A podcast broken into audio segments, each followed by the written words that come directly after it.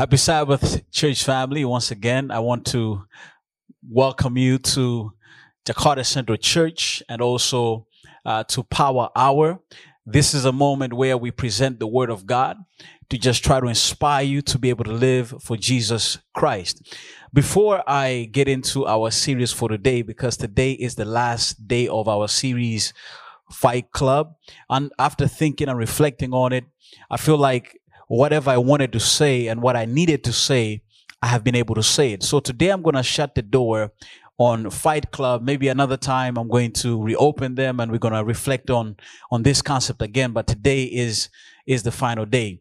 But before I tell you about anything else, I just want to let you know that we're going to launch into another series beginning next Sabbath. And I'm calling it Dare for More. It's going to be exciting, right? I believe that we don't have to live uh, at a meager pace or we don't have to live with with little things. We actually can uh, dare for more and and grasp for more. And, and god is willing god is able god is interested in doing more things for you. The question is are you willing to dare uh, for more? But in our series fight club five episodes have taught us many precious lessons. God fights anywhere in any space, in any situation, God, fights there. But it does not give you the right to fight anywhere and anyhow. And you must be careful not to fight undercover. Because sometimes when you fight undercover, you end up getting into trouble because you change who you are to fit a situation which you don't need to fight. If you have to change and be different, I don't think that's a good a good strategy. We also understood that times at times fights are going to be uncomfortable and that's that's how it is. A fight is uncomfortable, but if the fight matters, it's okay to get uncomfortable. But remember, you are the secret weapon of God. It's you the weapon that God uses. And when you tap into the divine standard, in spite of the limitation of the human standard. God is willing to do great and amazing things uh, for you. So today I want to bring our attention for episode 6 to Second Kings chapter 13 and verses 1 uh, to number 9. In Second Kings, the writer is arguing for the justification of Judah in being in Babylon. He paints a picture of a God who has done all he could to change the course of, of the nation, but the nation has chosen to persist in their own ways. And because of their own ways, God has put them in Babylon. And so he is writing in Second Kings to let them know that uh, God does not fail in spite of our unfaithfulness. In fact, when we are punished, it's simply showing that God is indeed keeping his word. Uh, once again, Second Kings uh, chapter 13 and verse 1 to number 9. Second Kings chapter 13 verses 1 uh, to number 9. This is a story of a king. He's not well known. He's not a David. He's not a Saul. He's not a He's not a Solomon. He is a Jehoahaz. We don't know him too well, but his story needs to be listened to as we bring Fight Club to a close this morning. Uh, Second Kings chapter uh, 13 and verses 1 to number 9. The word of God says in the, and I'm reading from the King James Version, in the three and twentieth year of Joash, the son of Ahaziah, king of Judah, Jehoahaz, the son of Jehu, began to reign over Israel in Samaria, and he reigned 17 years. That's uh, two jubilas.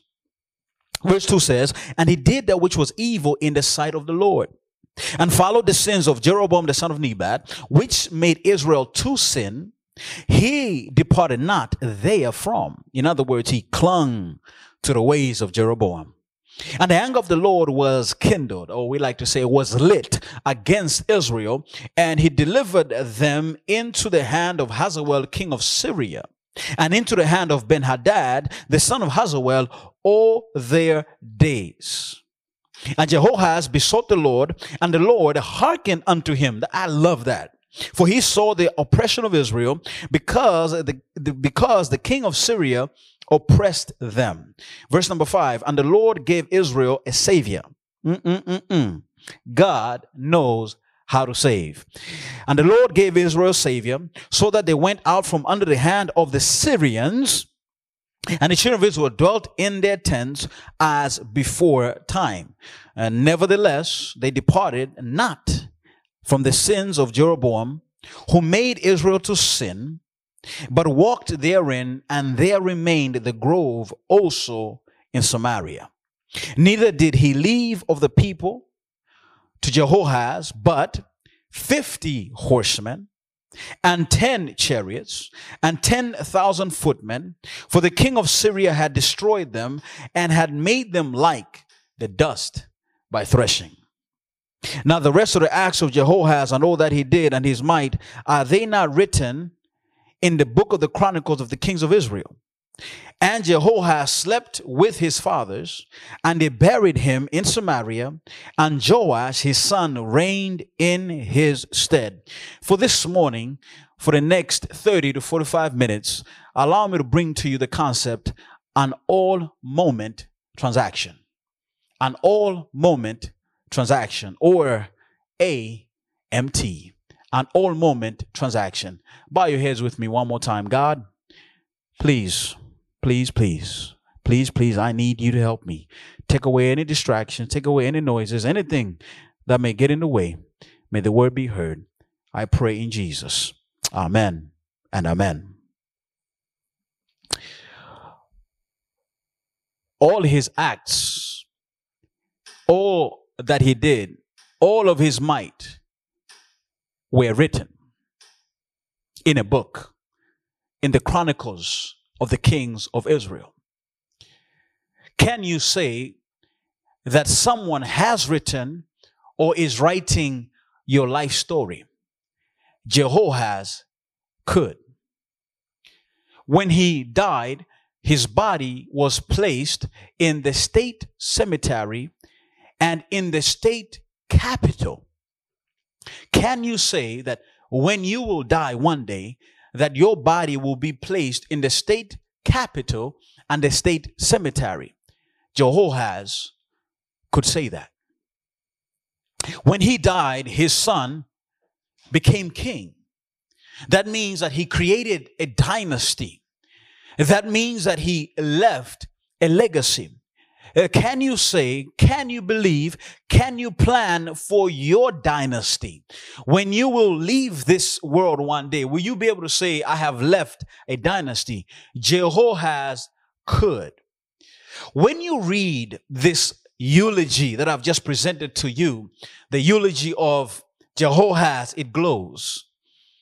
This is the eulogy that you want to have. You want your, your life written about. You want honor in death. You want to leave your family at the right place. Who doesn't want that? And Jehoahaz had that. But if I only end here, you will misunderstand the real story because the backstory of Jehoahaz is a little bit more disturbing than what I've just told you. I have just told you the end story, but let me tell you the backstory of his life because you know eulogies usually sound so good. You see, verse 2 documents for us the backstory of Jehoahaz. And I'm reading from the Message Bible. You'll see it on the screen in the King James Version, but I'm reading it from the Message Bible because it gives it a little bit more clarity. And just, just listen up. The Second Kings, chapter 13 and verse number 2. He lived an evil life before God, walking step for step in the tracks of Jeroboam, son of Nebat, who led Israel into a life of sin, swerving neither left or right. You see, Jehoahaz chose to live a life of evil before the Lord. It's like when you live an evil life, it's like getting in your car, seeing a policeman uh, by the side of the road, checking the speed limit. But because he's checking the speed limit, you speed up. Now, you don't need to be a scientist to realize that that's a self defeating action. Because the moment you pass the police officer, the moment you pass his car, the moment you clear his car, he's going to flash his lights and he's going to be behind your tail and he's going to pull you over and give you a ticket. But because a person believes that they can live by their own authority, because they believe that it's up to them how they live their life, a person can actually speed up when they see the police man. The, the, fact that Jehoahaz was living an evil life before the Lord, it's as if he's saying, Lord, I don't really care what you do. I don't really care who you are. I don't care that you're the God of the universe. I live my life the own way. And so he, he lived his life based upon his standard. I talked about that last week. But I need you to know that your choices shape your circumstances. Your choices shape your circumstances. Because of Jehoahaz's choice to live an evil life before God, it lit God's anger. What that means is God became upset because he was living an evil life and he was living a life in which he would say, you know what, Lord, you, you can't tell me anything. I am my own boss. God got angry because of that. And because God got angry, what he did is he's put him under the thumb or the weight of Syrian oppression and put him under the weight of foreign tyranny and foreign rule. And so a man who thought he could have uh, political prowess, a, a, man who thought he could have political power, instead of having political power, he was experiencing political poverty. He was experiencing political loss because he chose to live a life. He chose to live a life under his own standard and his own estimation. You see, the story is so sad because of the Syrian domination, we read that Jehoahaz was left in financial depletion. Jehoahaz was left, he died possessing, check this, he died possessing 50 horsemen. He died possessing 10 chariots. He died possessing 10,000 footmen. In fact, the text is so sad in verse number seven. He says he was so depleted that he was like a grain after it has been threshed. That's simply an ancient version of saying he was dead, he was broke, he was in debt, and he was busted. So when you now see this picture of Jehoahaz, now you realize that the eulogy we read is really a sad eulogy because it represents a man who had every opportunity. It represents a man who had every potential, but because he wasted it, because he didn't live up to it, he died incomplete and incompetent and impotent. He died a life in which he did not fully tap into the power, into the potential that he had. And I want to believe that we live in a year 2020 where we have many Jehoahazes walking around. Many Jehoahazes go to the office. Many Jehoahazes are preaching. Many Jehoahazes are doing ministry. Many Jehoahazes are kings within their families. Many Jehoahazes have the, the, the privileges and all the rights in life, but because they choose self-defeating tendencies. Because they choose self-defeating habits, they die defeated lives. How sad it is that a man who had every potential in life, he didn't live up to the potential that he had. You see, self uh, defeat is defined as doing something against yourself that defeats the very thing that you're trying to achieve. For example, you tell yourself, I will ask for the promotion. I'm going to go to the boss today and ask for the promotion. But before you get to the boss, you pause and you say, you know what? Can I actually get this job? And because of your own self doubt, because of your own self uh, uh, insecurity, you defeat your purpose in actually trying to get the promotion and you settle for the demotion. You see, self defeat is putting yourself in a disadvantaged position when you have all the advantages to succeed in whatever position you find yourself in life. Here is a king who I consider a man who had every advantage, but because he chose the self-defeating habit of living a life outside of God's will, he defeated himself. I discovered this week that self-defeat is actually a disorder. Uh, the health experts, those who study mental health, they have come up with the concept SDPD. They call that self-defeating personality disorder. If you want to read about this, go on the Fountain of All Knowledge, Wikipedia, and you can read more. But allow me just to give you five indicators of a person who is suffering a self, self defeating personality disorder. So the person who is suffering self defeat, uh, a self defeating self-defeating personality disorder, man, I have to clear up my mouth this morning. I don't know, I don't know what's, what's going on. The words are not coming as, as they should. Could you please pray for me? I, I think I need your prayers right now so that the Lord will just utilize this moment and, and speak to your hearts. A self-defeating person chooses, get this, chooses people, places that lead to disappointment. That's number one. A self-defeating per- person will reject help from others. Number two, a self defeating person responds with depression, guilt, or pain after an achievement. That's number three. A self defeating person will incite anger or rejecting responses from others and feels hurt. For example, you will make a joke about yourself, and when others laugh about you, you become angry and sad about that.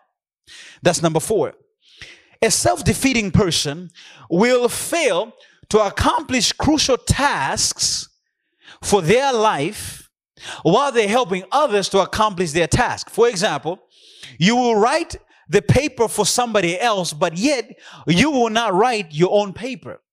And so it is true that self-defeat is really a personality disorder. And, and the experts are telling us that there are so many people out there, so many people who are living their lives that are suffering under the weight of a self-defeating personality disorder. And I wonder this morning if you are not one of those people that you're always telling yourself certain things. You're always double checking yourself. You're always doubting yourself. You're always not confident about who you should be. God tells you, I love you. Uh, somebody tells you, I love you. Somebody tells you, you're good at this. Somebody says, you know what? I've never seen anybody do like this, but you're like, ah, no, you know, anyway, it was not my best. I could do better. I'm like, can you just accept the, the compliment? Can you just accept that whatever somebody has said to you about you, about your capabilities and abilities is actually a true estimation of how they see you? You don't have to shoot that down and say, you know what? I'm not this good person. No. And I, I believe that this is how we sometimes defeat ourselves. When I look at the life of Jehoahaz, I see him suffering what I call the KSDD, kingly self-defeating disorder. I need you to understand that for a period of 250 years, every king that came into power in Israel, they followed the pattern that Jeroboam, the son of Nebat, had set. Jeroboam was the default option. When kings came into power, whether we talk about Ahab or we talk about Joash and we talk about all the other kings, and today we're talking about Jehoahaz, when they looked at how they should minister the kingdom, how they should fight war, how they should uh, call up a meeting and have a council discussion, the person who they looked to was Jeroboam. Jeroboam was the default option. You need to understand that Jeroboam was what Sukarno is or was to Indonesia. You need to understand that Jeroboam was what Martin Luther King Jr. was to America. You need to understand that Jeroboam was what um, uh, Gandhi was to India. He was a bigger than life figure. He was the person that people looked to. And the wind of Jeroboam's influence blew upon every king that came into power. And no wonder we read in verse number two Check that on the screen. No wonder we read in verse number two uh, that Jehoahaz followed the sins of Jeroboam, the son of Nebat, which he made Israel to sin. He did not depart from them. Pay attention to the words follow and did not depart. Jeroboam I mean, Jehoahaz looked at Jeroboam and he studied his life and he, he made sure that he followed his lifestyle. He made sure that he followed his leadership style. He made sure that he followed his management style. He did not deviate from it. It's as if you're going to the airport, you're on the toll road and you know that, you know what, I'm going to the airport and this is the road that I've chosen and that's the road that he, he, he, you, you, you're going. You're not going to deviate anywhere else. You are stuck in this lane. And this is how Jeroboam, uh, Jehoahaz found himself stuck in the lane of every other king, stuck in the lane of every other predecessor, uh, following this example of a man who was dead 250 years before. He reminds me of people who uh, follow, and my grandmother always did it this way. Uh, this is how it's always been. This is the, the path it has been set. We cannot deviate from here to there. He reminds me of people who repeat the mistakes of their, their parents. It reminds me of people who follow the very example that their teacher has set. Reminds me of people who want to talk like certain kind of people. It reminds me of people who want to dress like certain kind of people. It reminds me of people who don't have their own personality. They are suffering a personality disorder, not because they don't have a personality, but because they have put themselves in the straitjacket of copyism. Jeroboam was a bigger than life figure. He was the default option and Jehoahaz settled for this, for this default option. You see, a self-defeating attitude settles for the default option. It sniffs for the path of least resistance. It sticks to the familiar. It says, the devil you know is better than the devil you do not know. A self defeating attitude never wants to do anything uh, different. And, and, listen to me, uh, beloved. If you are in that situation where you never want to do anything different, I, I'm here to tell you that you are possibly defeating yourself. You're possibly not doing the, the very best that you could be doing for yourself. You see, every app you buy, Every apartment that you rent, every computer that you use comes with a default option. But you know very well that the default option, the default setting of the app or the computer or the apartment does not always suit your needs. That is why you will rearrange the apartment. That is why you will reset the options in your app. Uh, that is why you will you will go on your computer and you say, you know what, I want it to be in dark mode or light mode, or I don't I don't want to see this this um this screensaver. You choose another screensaver because you understood the fundamental component. You need to customize what you have to suit your needs. You see, Jehoahaz did not customize his kingship according to his needs. He customized his kingship according to the needs of Jeroboam, but Jeroboam was not alive. Are you seeing what I'm going with this? You see, when you settle for the default option in your life, it simply means that you are not allowing your life to, to, to treat you in a way that it can benefit you, but you're allowing your life to benefit those around you. Always listen to what people say. Always uh, following what they, they say you should follow. That is not helping you. That is only defeating you. And I'm praying this morning, right here, right now, that you may look at your life and figure out, are the options in my life are the options that I've set in my life helping me or taking away from me? Are they helping me to be the best person that I can be or are they taking away from me to be less than what I should be? Is the option to eat the way I eat actually helping me? Or is it because this is how it has always been done? Are you understand what I'm saying? Go throughout your life and see, am I living based upon the dysfunctions of my family? Am I living based upon my past mistakes? Are those the options that are controlling my life? Because when you start to evaluate the things in your life, why you do what you do, why you, you, you, you study the way you study, why you buy how you buy, why you associate with certain friends. And when you start to evaluate those carefully, you begin to realize, mm, I think this thing I need to get out of the way I think this thing I shouldn't do anymore. So do not settle for the default option. The default option is meant to be adjusted to fit you and your options.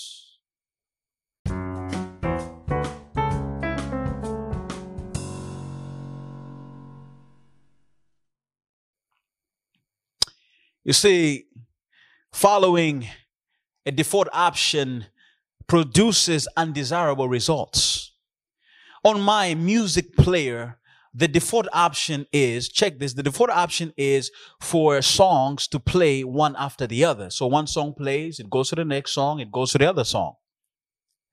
But when i have found a song that i like and i love and i'm saying man i'm jamming to this song you know what i do? I change the option from playing consecutively i change it to repeat and because I changed the option to repeat, I achieve the desirable op- uh, the de- desirable results of enjoying that song over and over and over again. But if I had not changed the option from uh, playing continuously to repeating, I would not have achieved the desired results. I would have achieved undesirable results. Are you getting what I'm saying?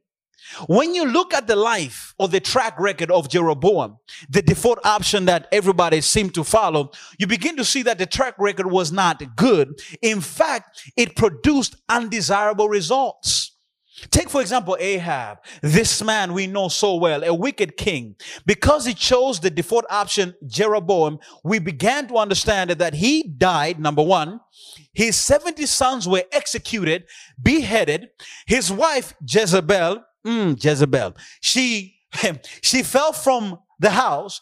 Dogs licked up, licked her blood. Now Jehoash should have looked at this situation and said, you know what? Every other king that has followed the, the default option of uh, Jeroboam, their life never ended good. But he didn't reevaluate. He didn't change the option. And, and when you read his story, as I told you at the very beginning, is that he died oppressed, he died poor, and he died broke. You see, when you do not adjust the default options, you are simply hurting yourself. You are simply disadvantaging, disadvantaging yourself. You see, let's say that you're your default option is procrastination. You know that if your default option is procrastination, it is going to create a situation in which you're going to be tension filled. But if you tell yourself, you know what, I'm not, I'm no longer going to go to my default option of procrastination when I have a task to do. I'm actually going to do the task that I should be doing right now. You know what's going to happen? You are going to be tension free. You're not going to be sitting uh, late at night on the computer trying to type that report. And you know what happens when you have tension in your back? You know, your, your neck tightens, uh, your back knots up and your, your, your, in your brain, you cannot think, uh, uh, you cannot think well and you're just stuck. You're just under tension, trying to finish, trying to write, trying to type because you, you did not change the option from, from procrastination to determination. It's because you didn't, uh, you didn't advantage yourself. And so brother and sister, one of the things that I need you to learn that if we are not to defeat ourselves, we have to learn to do things that are not comfortable, but things that are going to be comfortable later on. Yes, changing from what you know, changing from what's default, changing from what's comfortable to you may be a little, a little uneasy for you at the moment, but trust me, after a period of time, you're going to thrive. Hallelujah, somebody. And so Jeroboam, Jehoahaz, he chose a default option, but he didn't take time uh, to, to re- evaluate himself. You see, when you choose a default option, you produce undesirable results. And what happens is this you don't allow yourself to tap into what I call the nine lives of development. Uh, check this Jehoash chose the default option of Jeroboam, Perhaps had he said, you know what, I'm not going to choose this option to pattern my leadership. I'm going to choose the pattern of David. I, I know David is from the South and, you know, South and North, we don't, you know, we parted ways. But anyway, I can follow his example. Maybe Jehoahaz's story is totally different. He could have uh, allowed himself to get to a higher level if he had only made a different choice. You see, the choice is always in your power. The choice is always in your hands and it is up to you to decide how your life is going to go. Are you going to be stuck in the same level or are you going to elevate yourself to go to another level? But Jehoahaz, you know what, said, you know what, nah, let me just go for the simple thing. Let me just go for the easy thing and I'm going to settle and be okay with that. But this is what struck me as I was thinking. I said to myself, Lord, um, what was it about Jeroboam that made every other king to follow his footsteps. What was it about Jeroboam that people said, you know what, the king, every king said, you know what, I want to follow this guy. What was it about Jeroboam that made people cling to him? When I did a little reading, I found out that Jeroboam was the first king of Israel. What that means is, as the first king of Israel, he, he, he achieved greater than life status. Out of all the kings, when you study in the book of Kings and, and Chronicles and Samuel, you discover that he is he stands in special company as as as, as one of those kings that was invited by God to be a king. David was invited by God to be a king. God chose David. Saul was invited by God to be a king. God chose Saul. And Jeroboam was also one of those kings that was chosen by God. Check this. God elevated him to a high position. But as soon as he got into the high position, he was afraid because he said to himself, if I allow my citizenship to my citizenry to go down into Jerusalem and worship in Jerusalem, they're going to turn their backs on me and start to follow Rehoboam. So what he did was he built two stations of worship or places of worship, one in Bethel and the other one in Dan. So he basically said, look, don't worry about going down to Jerusalem. We're going to make worship convenient, just like what we're having right now. Worship is convenient. And I'm sure some of you are in your pajamas, you are in your slippers, you're in your shorts, you're sitting at home. You know, worship is very comfortable. So that's what Jeroboam decided to do. We're going to make things easy and nice and good for everybody. And he also said, you know what? It should not just be the Levites who are the leaders in spiritual matters. He opened up the priesthood to everybody. And then the last thing that he did is he moved the religious ceremony from the seventh month to the eighth month. And the people in Israel hardly agreed with him and they went along with the plan. And for a time, he was able to cement his dominance, but in cementing his dominance, he broke allegiance with providence. Oh, that's good. He cemented his dominance, but he broke allegiance with providence. He wanted the power. He wanted the political positioning. He wanted the political influence, but he didn't care about the allegiance to God. But here is a funny thing. It was God who put them in power. It was God who elevated him. But he thought more about keeping what God gave him than focusing on the one who gave him the gift. He focused on what he had more than who gave him what he had. I, I don't know if I'm speaking to somebody that sometimes in our lives we are so stuck on what God has gifted us with that we forget that the gifts come from a gifter. Sometimes we're so focused on our gift that we don't properly give God the honor that he deserves. And here's what happens. When you focus on your gifts and, and the talents and the abilities that you have more than the one who gives them to you, you have to work very hard to keep those gifts. Just like Rehoboam, you have to be uh, Jeroboam. You have to become very creative in how you're gonna sustain your abilities, in how you're gonna sustain your power, in how you're gonna keep yourself at the elevated position. Because because your focus is not on the one who gave you, who sustains you, but the focus is on yourself and how you can sustain what sustain what you have. And too many of us, brothers and sisters, we are right there. We're trying to sustain our wealth, but forgetting that it is God who gives us our wealth. We're trying Uh, we're trying so hard to sustain our families, but forgetting that it is God who gives us those families. We're trying hard to sustain our jobs, but forgetting that it is God who gave you the job. We, we try so hard to sustain our health, but forgetting that it is God who gives you that health. It is a wise or an correct situation to focus on what you have more than the one who gives you what you have.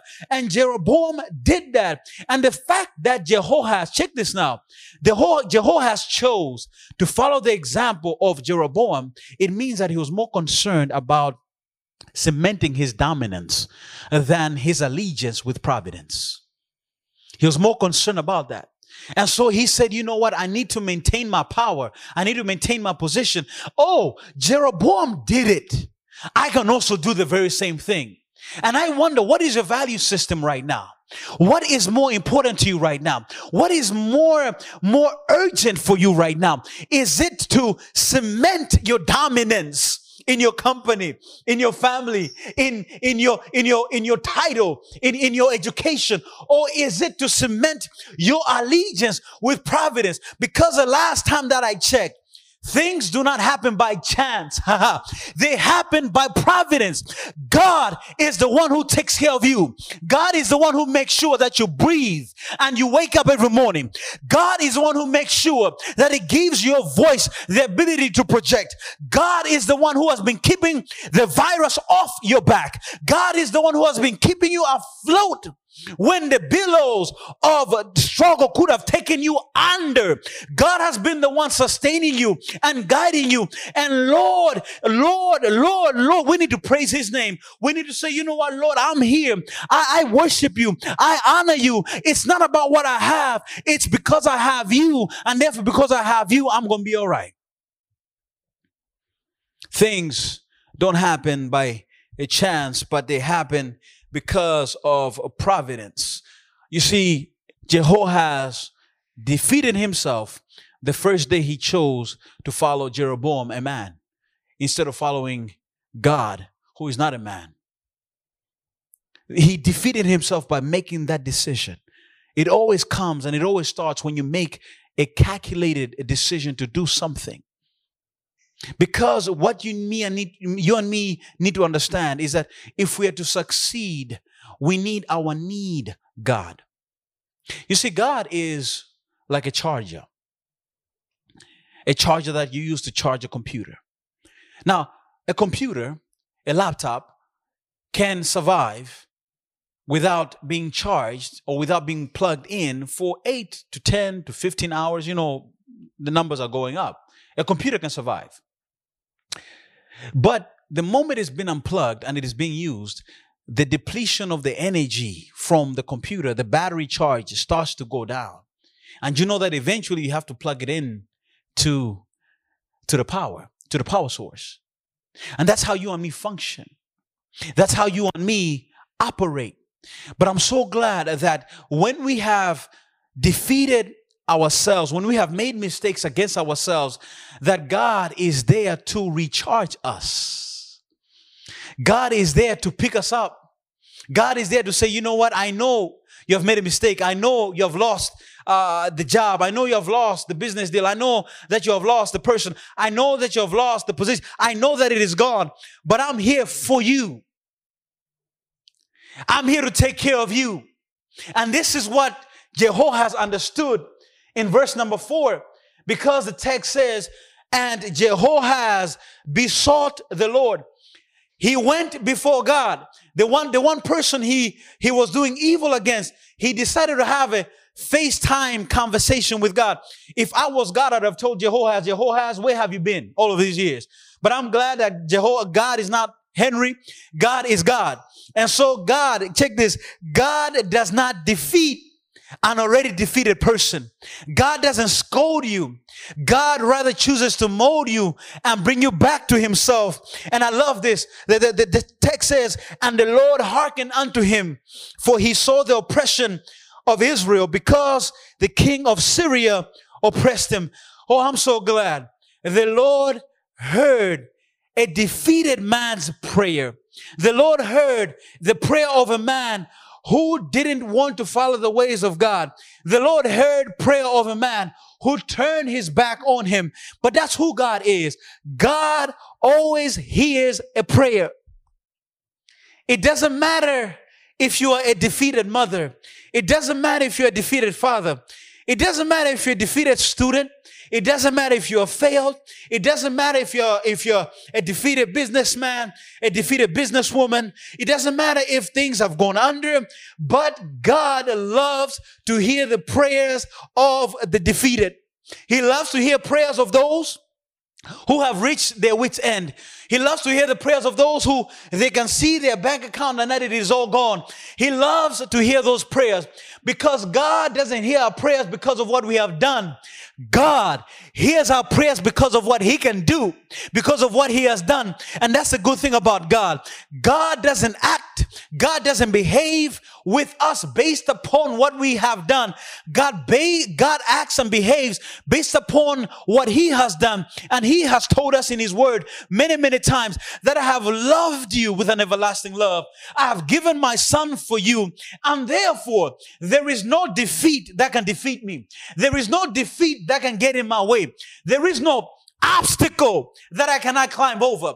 There is no mountain that I cannot climb over. There is no ocean that I cannot swim in. There is no uh, Antarctica that I cannot go to. There is no situation that can shake me. And that's the God that we serve. And I just want to tell somebody here right now, I don't know what has defeated you in life. I don't know what has gotten uh, uh to you or, or gotten through you or gotten under you or gotten over you. But I want you to know that God is there for you right now. And like Jehoahaz, the name means the Lord has grasped. Jehoahaz means God has grasped. Eh, like Jehoahaz, allow God to, to grasp you and to bring you to himself. And like Jehoahaz, go before God and say, you know what, Lord, I, I need you. You know, the text doesn't tell us the prayer of Jehoahaz. It doesn't tell us what he said to God. But I want to believe that it was something like this, Lord. Yeah. Hey, Lord, mm-mm-mm. it's tough. I mean, it's difficult. I'm having a hard time. Lord, I need your help. Lord, I got nowhere else to go. That was the prayer of Jehoahaz. He prayed about his situation and he asked God, God, can you step in for me right here? And I want to pray and encourage you that you, like Jehoahaz, should pray about your defeats. Is it pride that is always defeating you? You know, you know what I'm saying? That that that you're so proud that you can't accept help from others. You're so proud that you always have to have the last word. Is it pride? You can tell God, God, defeat my pride. It is defeating me.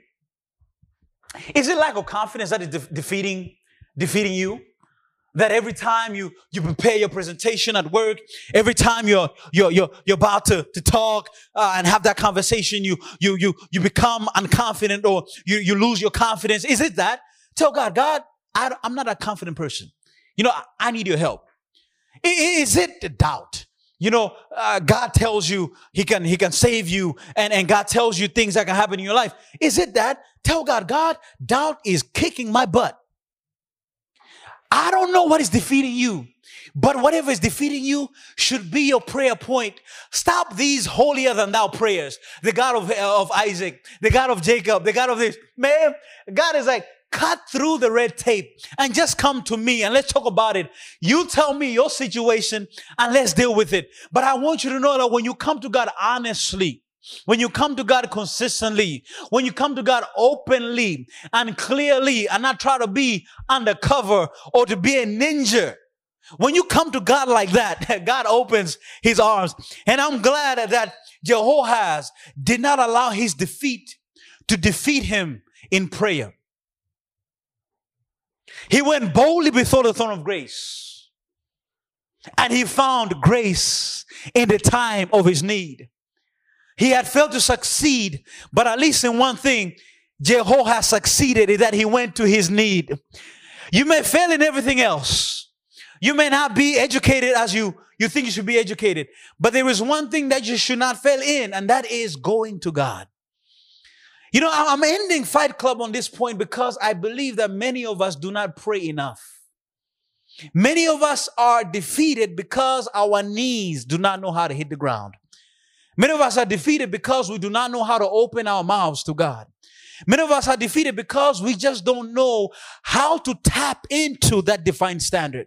But I'm telling you that it is through prayer, it is through courageous prayer that you gain the victory in your life, that you are a fighter in your life, that in the fight club of God, you're able to knock out those spiritual giants. You're able to uppercut your doubt. You're able to, to jab your, your, your, your, you're able to, to, to, to jab any uh, character flaw because when you tap into God, God gives you the way to victory.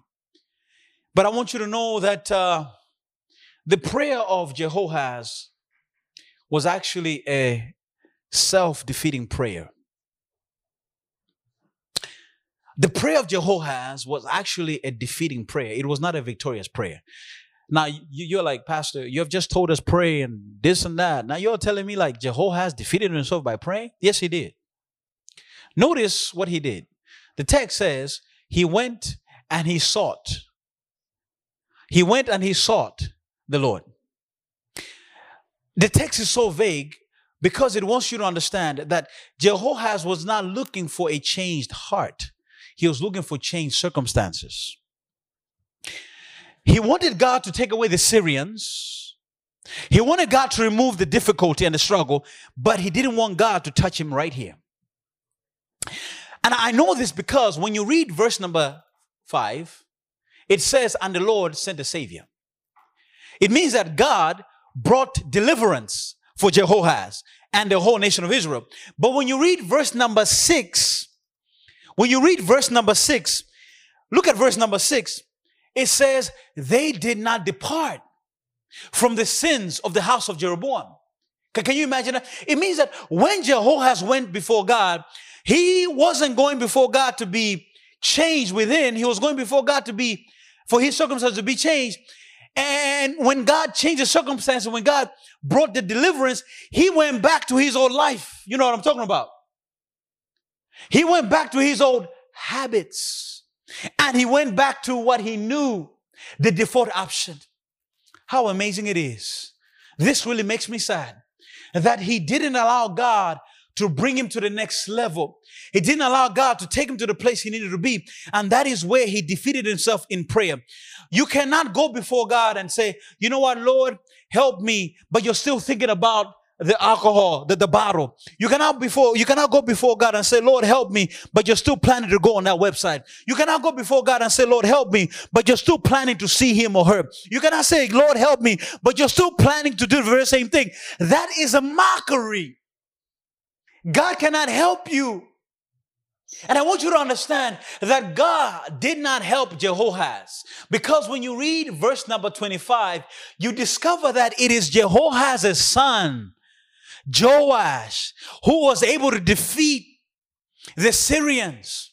It wasn't Jehoahaz because God looked and he saw through Jehoahaz and he saw Jehoahaz is playing with me. He's not really seeking my favor. He just wants to use me for a favor. he just wants to use me to get what he wants. And so God did not deliver him. And I want you to understand that when God sees that you don't intend to change, God might actually delay the deliverance because he sees that you're just playing around. And I want us to stop these self-defeating prayers. I want us to stop defeating ourselves even in prayer. You're reading the Bible, but you're not really interested in it. You're coming to church, but you're not really interested in church. You talk spiritual, but you're not really spiritual. That is defeating yourself. And Jehoahaz defeated himself and he didn't allow himself to tap into that divine standard because he was not interested in change of heart. He was interested in change of circumstances. You know, in this COVID season, please don't don't pray for God to simply change the circumstances. Pray, Lord, what is it that you should do for me at this particular moment? What is it that you should do for me right now? What particular sin has been holding me back that I, I need to, to throw in the trash? What, what habit do I need to get rid of in my life? Lord, what is it? What is that spiritual at, at, attitude that that mental uh, that mental thing in my head that is keeping me from from getting closer to you? What is that stronghold there lord that you need to change? Pray for a change heart. Like david be like create in me a clean heart oh god and renew a right spirit within me. Pray for god to change your life not simply your circumstances you see an atm I wish you could be quiet in the room. You see, an ATM, an ATM allows you to transact for the moment. It allows you to transact for the moment. When you, when you need something, when you need something, you go to the ATM and you, you know, you get, you get money. And then you transact. Jehoahaz used God like an ATM. He needed God to help him at the moment of his challenge. But I'm here to suggest to you that we should not be using God like an ATM. Rather, we need to use God for an all moment transaction, meaning that every moment of your life, every moment of your day, whatever is going on around you, you are always tapping into God's power, into God's ability, and, and always seeking the Lord. Don't only see God when you need God, see God every day because you always need God every day anyway. And so as I'm ending Fight Club. The way we fight our battles is when we pray with God every step of the way, seeking His face, going before Him, pleading with Him. And I'm here to suggest to you that make prayer your habit. Make prayer your strategy. Make prayer that one thing that you go to in the morning, at lunch, at at, at night before you go to sleep. Make it that one thing that is your go to. And if you can stand with me today, and you say, you know what? Yeah, I get it.